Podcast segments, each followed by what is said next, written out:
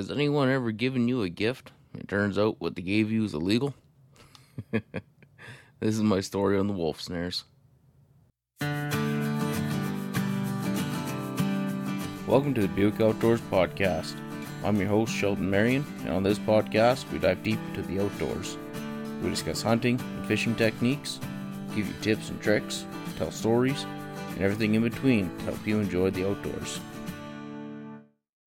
This podcast is brought to you by Northbound Gear. Northbound Gear is designed for maneuverability and durability and is made to last through even the toughest of elements. My go to for their pants is the water resistance adventure pants and their lined waterproof jeans. I've worn them while out ice fishing, crawling through the woods bear hunting, and on the west coast out on the boat. And I even wear them around when I'm having a lazy day at the house. They are that comfortable. They also offer jackets, summer pants, backpacks, and many more. Men's and women's sizes are available, and by partnering with One Tree Planted, you're planting a tree with every purchase. Check them out for yourself at northboundgear.co, and when you use my promo code Sheldon15 at checkout, you'll receive 15% off your order. That's northboundgear.co and promo code Sheldon15. So a while back there, I was still uh, into trapping quite a bit.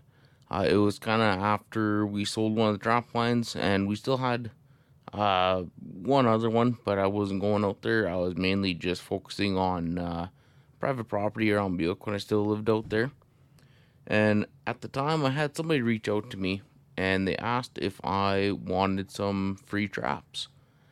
So you know, me being me, I said, "Oh yeah, why not?" You know, you got a handful of traps. If you know, if you have a dozen traps and somebody's just kind of giving them away, you might get one or two out of the bunch that are still good.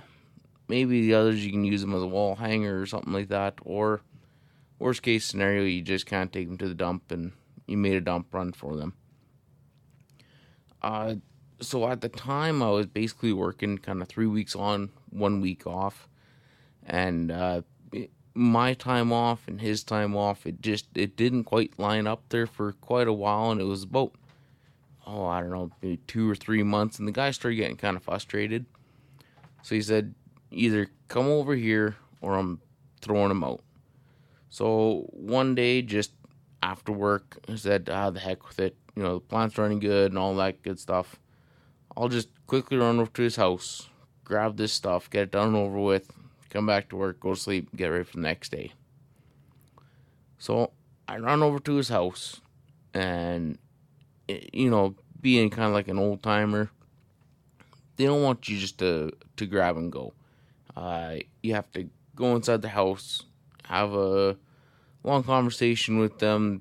You know, woman there has to make up a cup of tea or a cup of coffee, kind of a thing. And then once you're done your first cup, he yells at his woman. She comes upstairs, makes you another cup, kind of a thing. And you know, it eventually turned into about a two-hour ordeal. And normally, I wouldn't mind whatsoever. Uh, but in this particular case, you know, I, I just worked 12 hours. I just wanted to grab this stuff and get out of there so I can get to sleep and get ready for my next day at work. But uh, long story short on that, by the time it came to actually getting the traps, and I think he gave me a couple of stretchers too. I didn't go through any of it. He said, "Yeah, here's your."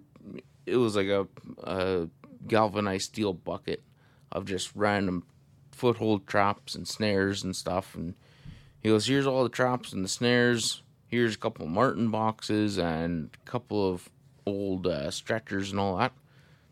So I, I didn't I didn't look into them at all. I just threw them into the truck. By this time, it was like nine or ten o'clock at night, kind of thing. So I just wanted to get out of there and, like I said, get back and uh, go to sleep. So I throw it all into my truck, go back to work, kind of forget about them until my days off. And on my days off, I I go home and uh, I start to pull this stuff out. And the first thing I notice is the uh, the stretchers that he gave me. They're old, they're beat up. There's big chunks missing out of a couple of them. Uh, one was falling apart. It was held together by kind of nails and staples and stuff. So that one went to the firewood pile just to burn in the backyard, kind of a thing. Uh, the other one was a wolf stretcher, I think. And that one wasn't too bad, but I never really caught much for wolves, kind of a thing. You know, I shot a few of them, but never really targeted them all that much. So that one just kind of went into the shop, and then I started going through this big bucket of uh, traps that he had, and the marten box he gave me was actually not too bad, and the the 120 Conibear that was in there wasn't bad, so that was a good start. And then I start going through these footholds and weird body grip traps and stuff, and man, some of them were so old, like they were rusted shut, springs broke. it was it wasn't wasn't good at all. So I start kind of pulling through them and seeing which ones worked, which ones didn't. Some had bent dogs, some had bent uh, pans on them. Like I said, some of the springs broke. Then there was one there. It was kind of like a, almost like a foot snare. It's a real old style looking trap where you you set it like a foothold, but it's a round loop instead of jaws kind of a thing. So that one, it was kind of nifty to have and look at, anyways. And then I was really curious about the snares that he was talking about because he said he had some coyote snares, wolf snares, lynx snares. So the ones on top were lynx snares, but yeah, they weren't in the best of shape. Uh, you might have been able to use them again, but you know, when it comes to snares, if you're a little iffy with them, if they have a little kink on them or something like that, it's best just to throw them away. Uh, so those I just kind of set to the side for now, and and then I started looking at the uh, the coyote snares, and those they were, I don't know, I think I might have had like four or five of them from the guy, and they weren't in good shape either. They were just garbage. Like they went straight to the trash bin. And then the wolf snares is where it gets interesting. Uh, so the story is he got these things just given to him. Actually, supposedly he paid 20 bucks for them because when I went to leave his house, after I blowed up everything into the truck and after he said, Yeah, just come and take these, he wanted 20 bucks out of me. And he wanted 20 bucks because he just wanted what he paid for them, kind of a deal. Needless to say, I didn't I don't think I gave him 20 bucks. I was like, no, you, you said these things were free and like just whatever. But, anyways, I start going through these wolf snares and it's the proper cable, but what's on the end of them wasn't a snare. Back in the day, old timers were extremely, extremely ruthless when it came to wolves and coyotes. Uh, I don't know if you're new to trapping, you might have never seen these, or if you haven't been around any kind of old timers, you've you definitely haven't seen these. But basically, what it is, it's a wolf snare that's a bit shorter, and on the end, instead of it coming around to a loop with the locker on there, uh, basically what it is is a giant treble hook that you would use for like halibut.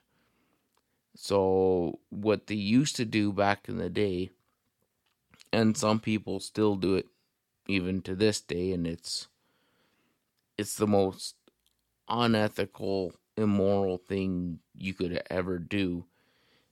Is they take that treble hook and they'll put like beaver meat meat on there or something like that, and they'll hang that in a tree. And then what ended up happening is when the wolves come in, instead of getting caught around the neck by the snare and the snare tightening up and going between the jaws and the ears and cutting off the brain supply, uh, the blood supply to the brain, what happens is they come around, they see the meat, and they bite it.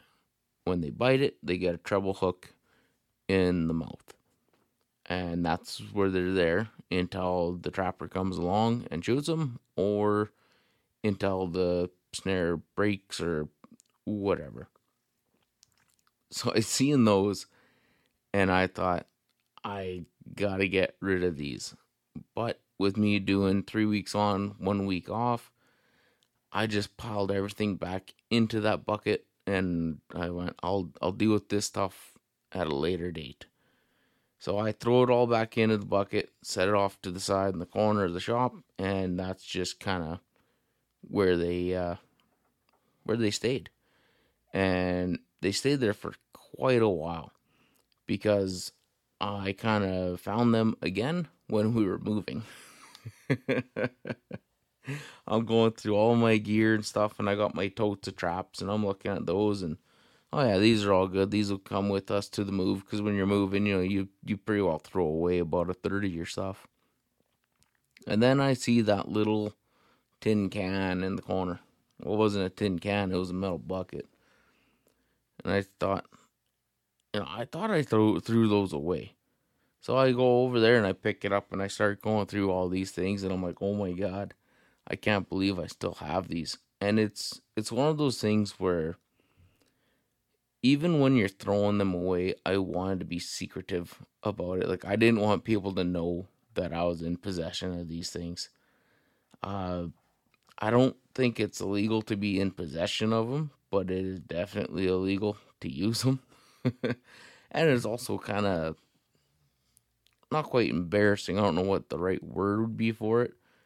But if people seen that you had them, uh, they're gonna be pretty judgmental and uh, yeah, I, I didn't want that. So I take this big bucket and without thinking, I just grabbed a garbage bag and I just threw it into a garbage bag, tied it up, and I went to pick it up to go put it in my truck. And lo and behold, that garbage bag got about an inch off the ground before the bottom went poof. so now the the can there hits the ground, it spreads all this junk all over the floor. So now I'm picking it all up, making sure the dogs aren't in there with me. and I end up just throwing it back into the bucket, and I just took the whole bucket, put the whole thing into my truck, and went to the dump. And when I got to the dump, I said, "Where's your metal bin?" He goes, "Over there." I said, "Perfect." And I just took it and I threw it as hard as I could into the deepest, darkest corner of that thing as I could find just to get rid of them, make them disappear so nobody will ever see those damn things again.